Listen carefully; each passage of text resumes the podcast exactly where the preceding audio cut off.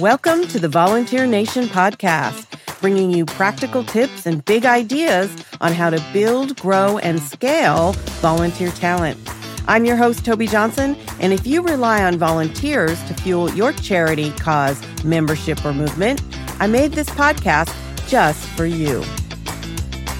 Well, hello, my friends. Welcome to another episode of the Volunteer Nation podcast. I'm your host, Tobi Johnson. And today I want to talk about how to meet volunteer needs. Now, when I say that phrase, you may be thinking, how does our organization meet its volunteer needs? How many volunteers do we need? In which roles? With which talents? But today I want to talk about something different. I want to talk about the needs of volunteers themselves. And there are some solid pivots that need to happen in today's world to attract and keep volunteers coming back. Many of you have been struggling to build back to full capacity since COVID. Your volunteer needs are not being met. But I think the critical key to meeting your organization's volunteers needs is to meet the volunteers' needs themselves. And so I want to talk about seven pivots in mindset and in strategy that I think can make all the difference. It's been a real tough time for many of you. Some organizations have actually had to shutter programs because they don't have enough volunteers. And I think that's a real shame because the people who suffer most are the people your organization is set up to serve. And so we want to make sure that you're connecting and engaging people in the community that want to help. So I want to talk about how our organizations really need to shift their focus and strategy and thinking really about volunteers. You know, COVID wasn't the thing that caused this decline.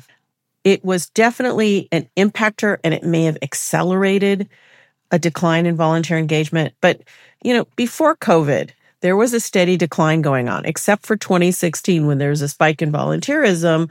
There had been a decade or more slow decline in people getting involved in formal volunteering.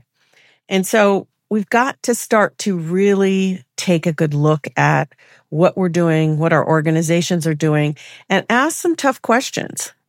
Because I have a feeling that what we thought we needed to do is not what we really need to do. I would argue that in order to re-engage our communities, we need to radically transform around our volunteers' needs. Simply put, we need to focus on volunteers' needs, not just those of our organizations. And we need to really better understand what's driving volunteer participation. People are still volunteering. And so why do people want to help their favorite causes and what turns them off? And that may mean some adjustments in your requirements, in your processes, in your policies, and in your ways that you engage the community in your good work. I've talked about volunteer needs in terms of human needs. And you can check out Volunteer Nation episode 45, Building a Smarter Volunteer Retention Strategy, where I talk about three core needs that each human being has. So that's a great place to get started. Today, I also want to talk about aligning our work better with the expectations of today's consumers. And I use that term consumers very purposefully because people are consumers. People are assessing and critically what they're going to get involved with, what they're going to purchase, what they're going to put up with, what experiences they want. People are more and more being very choosy and picky about those things. Most people would agree in today's world that customer service overall has gone down, that it's, it's declined in the level of service. Think about when you call, for example, an airline and they call you back in 45 minutes, or you call the IRS and you sit on the phone waiting for over an hour for someone to pick up the phone to answer your questions about your taxes. There are so many examples, or you contact your local state agency for something and you wait months to get a, response All three of those things, by the way, have happened to me recently. And so it really has gotten to a point where it's acceptable to make people wait, to not provide exceptional service, and people are getting by. Now, those organizations that have a monopoly on you know, their services like the IRS, there's nothing you can do about it. If you got to pay your taxes, you got to pay your taxes. Those organizations and even the airlines to some extent, although there is some competition there, they are able to get away with this basically. You can think of a million and one in your own life ways that customer service has gone downhill. I feel like in a way, volunteer customer service has gone down as well. I've heard many, many volunteers and read comments from many volunteers around the lack of people getting back to them when they apply for a volunteer role or not being treated fairly in the place that they are contributing their time and talent. It's a lot of that. So we've got to think about this. Think to yourself, when was the last time you had a wow experience where you would rave, absolutely rave about the service when you were either buying something, get asking for support, contacting support, or lodging a complaint for not getting service or not getting what you purchased. Now, I've been monitoring and running our We Care at volpro.net, our customer service email, and we've had some glitches in some of our technology. And I'm emailing back and forth with people every day. And so for us, I can't stand it if we have, if someone doesn't get a response within 24 hours, within one business day. But that's not the case for all organizations. People are still picky, even though customer service has gone down. And people are especially picky about taking action on things that are nice to do, not need to do. Like everybody, when they need to go on a trip, they need to make it realistic. Like nobody wants to drive across country to get from New York to LA. I mean, it's not practical for most people. They have to take an airplane. In those cases, people will put up with not great customer service. But think about volunteering. It really is an optional activity for people. And we as nonprofits and volunteer involving organizations need to consider that and understand that. That volunteerism for most people, unless they're being voluntold through school or community service, it is an optional activity in their lives. And so if there is any friction whatsoever in terms of getting the gist that maybe it's not going to be a great experience, they're not going to be treated well, they're not, the information is confusing, they feel like they're talked down to, any of those glitches or speed bumps are going to make people in today's world stop and take a pause and probably not take action. So I really feel like we are at a watershed moment where we really, if we want to keep, get and keep volunteers, we need to change the way we do business. Yeah, we really do. To tap into the vitality of today's volunteers, it is the organization that needs to pivot, not the volunteer. Because you know what? It's an optional thing for volunteers. They can serve or not serve, completely up to them. But you as organizations, for most of you, it's not optional to have volunteers. So you are not in the choosing position. Volunteers are. And so, you know, we need to make changes, not just lip service, a few new volunteer job descriptions, a revamped volunteer training, or a new recognition program. Those are good, but that is not real, authentic, deep change. If you stick with the status quo, you're going to risk losing even more momentum and more volunteers. Your volunteer base is likely to keep shrinking.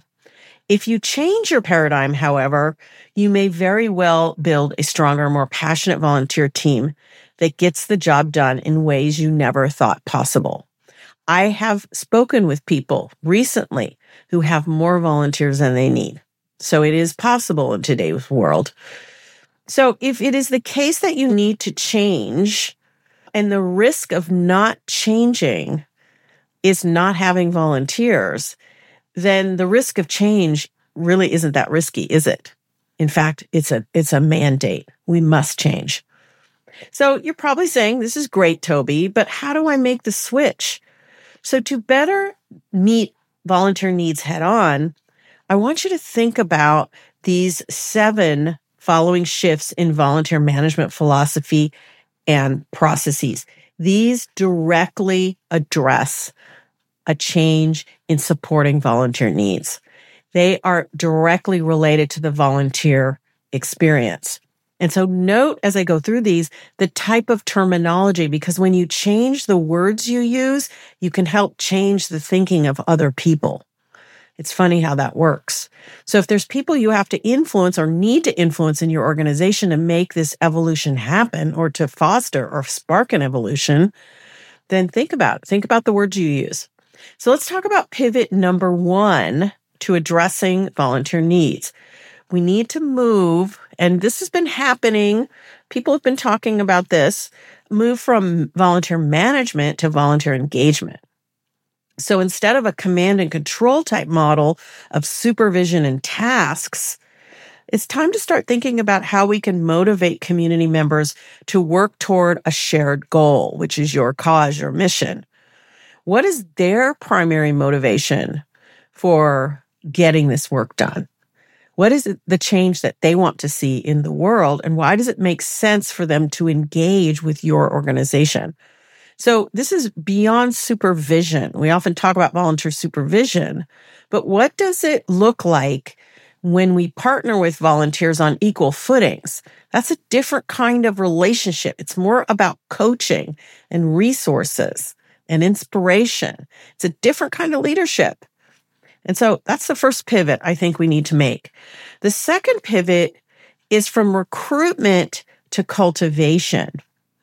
You know, think about the cultivation of your volunteers. Think of that as you would develop potential donors because actually volunteers are donors a lot of the time. But we often still think of volunteers as day laborers. Like we're just going to put a call out, put up the bat signal. People are going to show up. We're going to drive by in a pickup truck. They're going to jump in the back. They're going to come and volunteer. Well, that's not really how it works. That's certainly not how it works when we're raising funds. So, you know, we got to think beyond a cattle call for all hands on deck or a day labor type of um, paradigm. Volunteer commitment is a process, not a destination. I like to say that. We got to think about every step in the volunteer journey. It takes a full relationship to form if you want to enjoy the full commitment of your volunteer partners.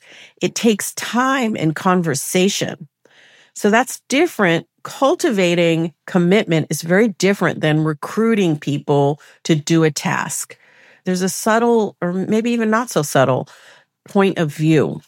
And so it means that we need to take more work, we need to put more work and time and investment into our recruitment and think about every step of the volunteer journey when they learn about our opportunities to visiting our webpage to applying, to talking with somebody, to attending training. What are all of those things? What are all those pieces? And can we focus on relationship building during those steps? So that's pivot number two.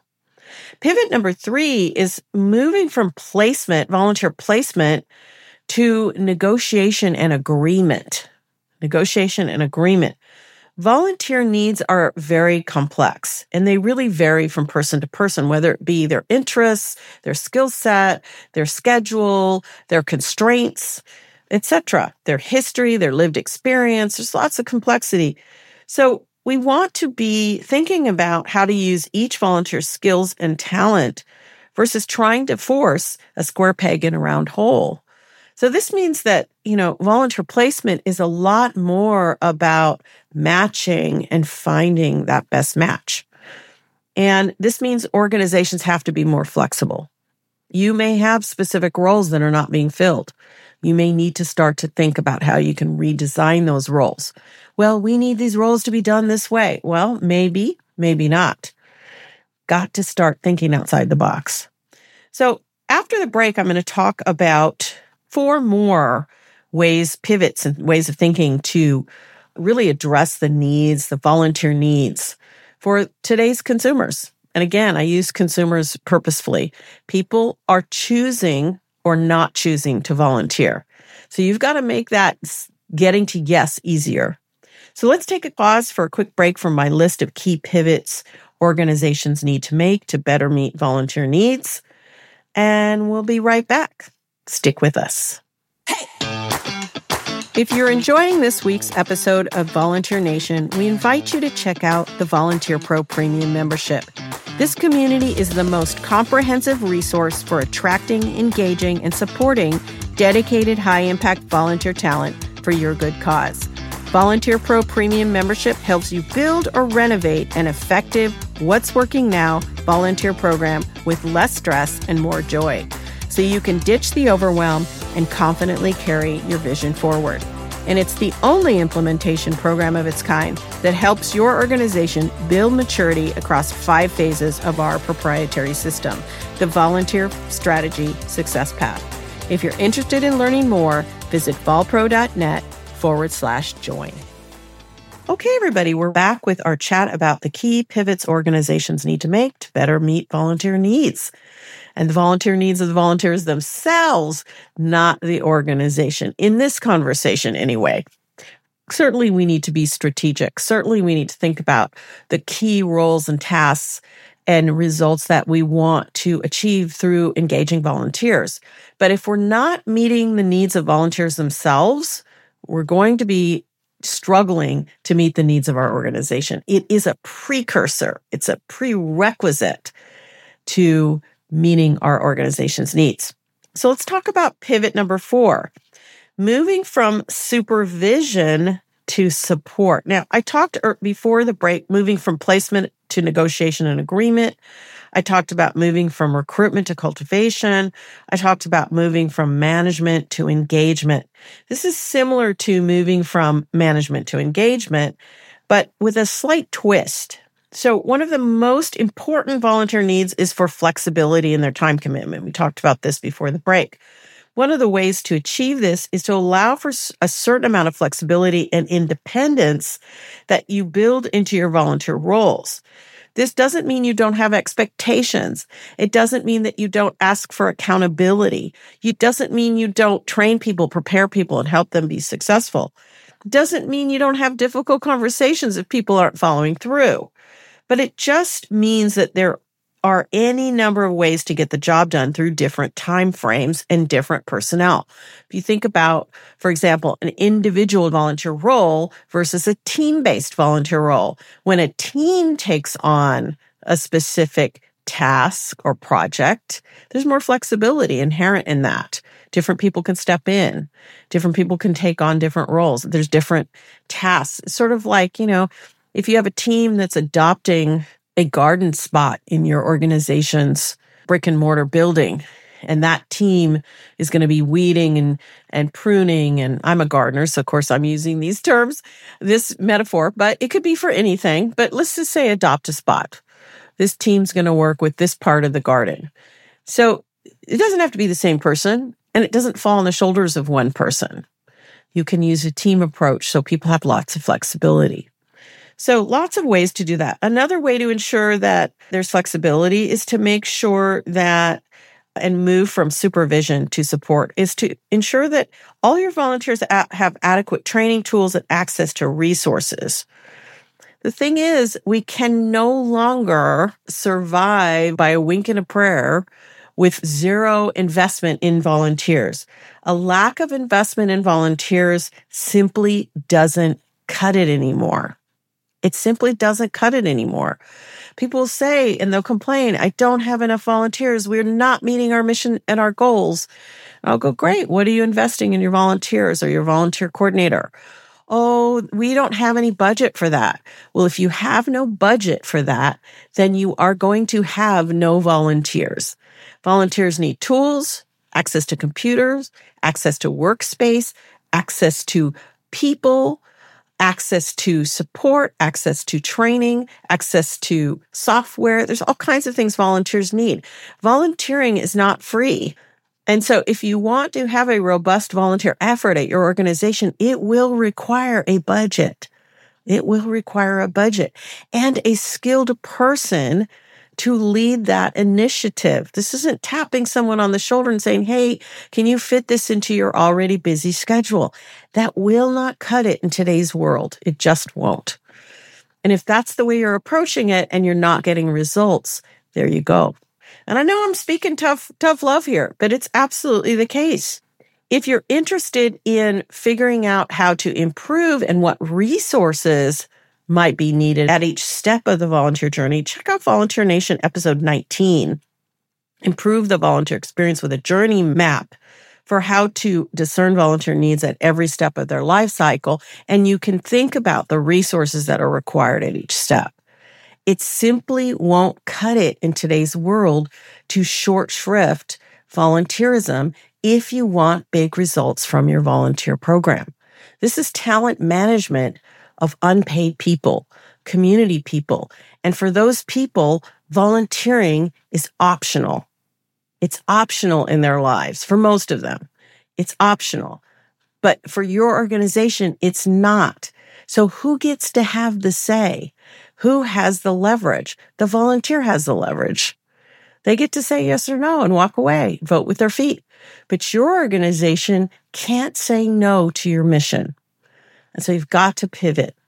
Let's talk about another pivot. And by the way, for the links I'm talking about, you can absolutely check those out in the show notes. Okay, pivot number five. Pivot number five is all about moving from review to measurement. So we think about, and I hear people talk about volunteer performance reviews or evaluations, which who hates these evaluation? An annual evaluation. I will hear people talk about this. And ever since the very beginning of being in, in the volunteer space, I would hear about annual volunteer evaluations and I'd think to myself, who wants that? What does purpose does that serve? Why not give people feedback on the fly? It feels so much like paid employment. And that's not why people volunteer. People don't volunteer because they want to work for free. They volunteer because they want to change the world. How does an evaluation have anything to do with changing the world? That's just my opinion. So instead of conducting performance reviews or evaluations, which everybody hates, focus on the impact the volunteer and volunteer teams make. What specific value and impact do they bring to your organization in real terms? People want to be sure their time isn't wasted. And so moving from evaluating volunteer performance to communicating impact, the impact of their work can have a huge, powerful impact on their motivation. Think about that. Why do people volunteer? Not because they want to work for free. People volunteer because they want to change the world. So if you're reporting back, here's how you're changing the world what more powerful motivation is there? So that's pivot number five, moving from review to measurement. Pivot number six of meeting volunteer needs is moving from similarly, but a slightly different from recognition to acknowledgement. So volunteers, if you ask them, they're not really looking for another plaque, coffee cup, paperweight, etc. What they want to know is that their, their work has made a difference, as I said before. So let them understand that you know who they are and you know the value they've brought to the organization and their community. So when we think about recognition, often it's about things, stuff. Acknowledgement is about seeing each individual for who they are and what they're contributing. It takes a little bit more work. It takes paying attention. But you know what? Again, for volunteers, volunteering is optional. So when it feels good, people are going to do more of it. And when you acknowledge human beings for the work they've put in, it feels really good and they're going to keep coming back. Finally, the final pivot for today for really helping volunteer needs be met is moving from retention to sustainability retention to sustainability. We often talk about volunteer retention. What are your volunteer retention numbers? How are you doing in that regard? What's your turnover? What's your churn rate? All that.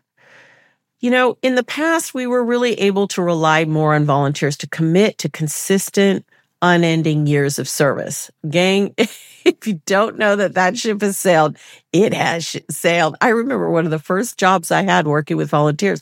I had volunteers who've been working and contributing to our organization for over 20 years when I came on board.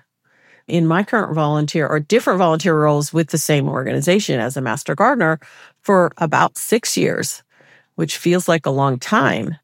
But I'm not doing direct service volunteering. I'm not going down every single week, at least not during when it's not gardening season. And I'm, I'm doing online volunteering. We do a Facebook show, a Facebook live show every Saturday during gardening season. So that's not a heavy lift for me, but we give a lot of value to the community that tunes in and listens with gardening tips. But it's not really about retention. I mean, it is for us as organizations. We need to use, we use retention and need to consider it to be a sort of marker, sort of one of our, you know, when you go in the doctor and they're checking your blood pressure, your retention rate is one of those key metrics that tells us that there might be something wrong, but it doesn't tell us what's wrong. Doesn't tell us what's wrong. In order to really figure out what's wrong, we have to be able to figure out why volunteers are leaving. Why are they satisfied? What keeps them coming back? You know, volunteer needs have evolved from helping out, no questions asked, to demanding a quality experience that doesn't burn them out. And as well, they should. Life is tough lately. There's a lot going on. People are juggling a lot, whether it's the economy, whether it's aging parents, whether it's kids in school and worries about their children, whether it's COVID, you name it, whether it's climate change. There are some existential threats in our world, whether it's war, family members deployed. There's just so many pressures on people. And so we don't do our volunteers a service when we burn them out because we don't have enough volunteers. We keep going back to the well on the same volunteers. And, you know, frankly, again, volunteerism is optional when people have to start paring back because they're exhausted. Their volunteer role will be the first thing to go. So we really can't ignore that volunteers need a wellness program. They need to be supported. They need to be feeling like volunteering is buoying them up, not dragging them down.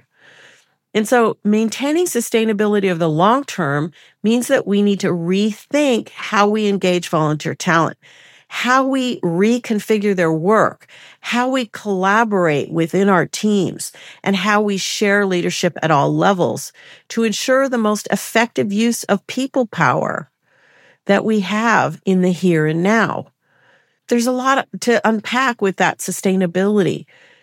And to boot, if we're not getting back to volunteers when they are reaching out to us and expressing interest in our opportunities, or they have a bad experience when they're stepping up to the plate and committing their time, they may step off and never volunteer again. So there's sustainability within our organizations, but there's also the sustainability within our entire communities and within the health of volunteerism within the areas from which we engage volunteers in the neighborhoods, communities, regions that we work within. Because if we're not treating volunteers well and they walk away, that means other nonprofits that are involving volunteers are impacted as well. We need more people engaged and involved in the volunteer enterprise in every community.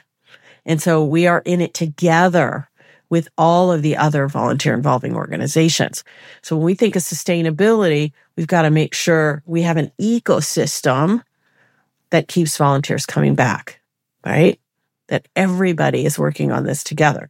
This is why your local volunteer manager associations and your local nonprofit associations are great places to get together and say, what do we want our volunteer ecosystem to be here, what is each and every one of our organizations going to commit to?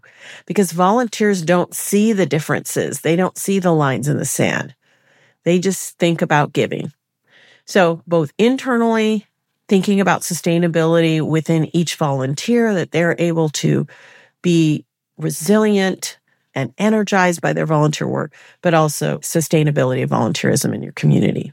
So I've thrown a lot at you seven different pivots from pivot number one, from management to engagement, to pivot number two, from recruitment to cultivation, Pivot number three, from placement to negotiation and agreement. Pivot number four, from supervision to support. Pivot number five, from review to measurement. Pivot number six, from recognition to acknowledgement. And pivot number seven, from retention to sustainability. Now, these may just be in your mind. Those, these are just changes in words, changes in semantics.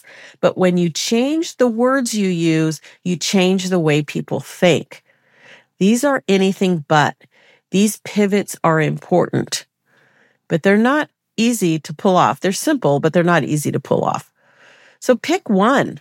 Just think about one of these that you could change and start talking about how policy and approach and strategy and tactics at your organization need to pivot to accommodate one of these evolutions. Because, gang, I really don't believe that if our organizations, if they're not willing to change, if they're not willing to invest, you kind of get what you pay for. And again, for volunteers, volunteering is optional. And so we've got to make it as appealing as possible and by the way, getting work done in our community is one of the biggest motivators for volunteers. They're not looking for a slam dunk easy opportunity. They're looking for meaningful change, and we have to partner with them to make that happen. So I want to thank you for joining us for this episode of the Volunteer Nation. I hope it has given you some new ways to think about meeting volunteer needs. If you liked it, I hope you'll share it with a colleague or a friend who might need some additional inspiration about making some shifts and a better approach that gets them traction. So join us next time, same time, same place on the Volunteer Nation. I hope you have a fantastic rest of your week. Take care, everybody.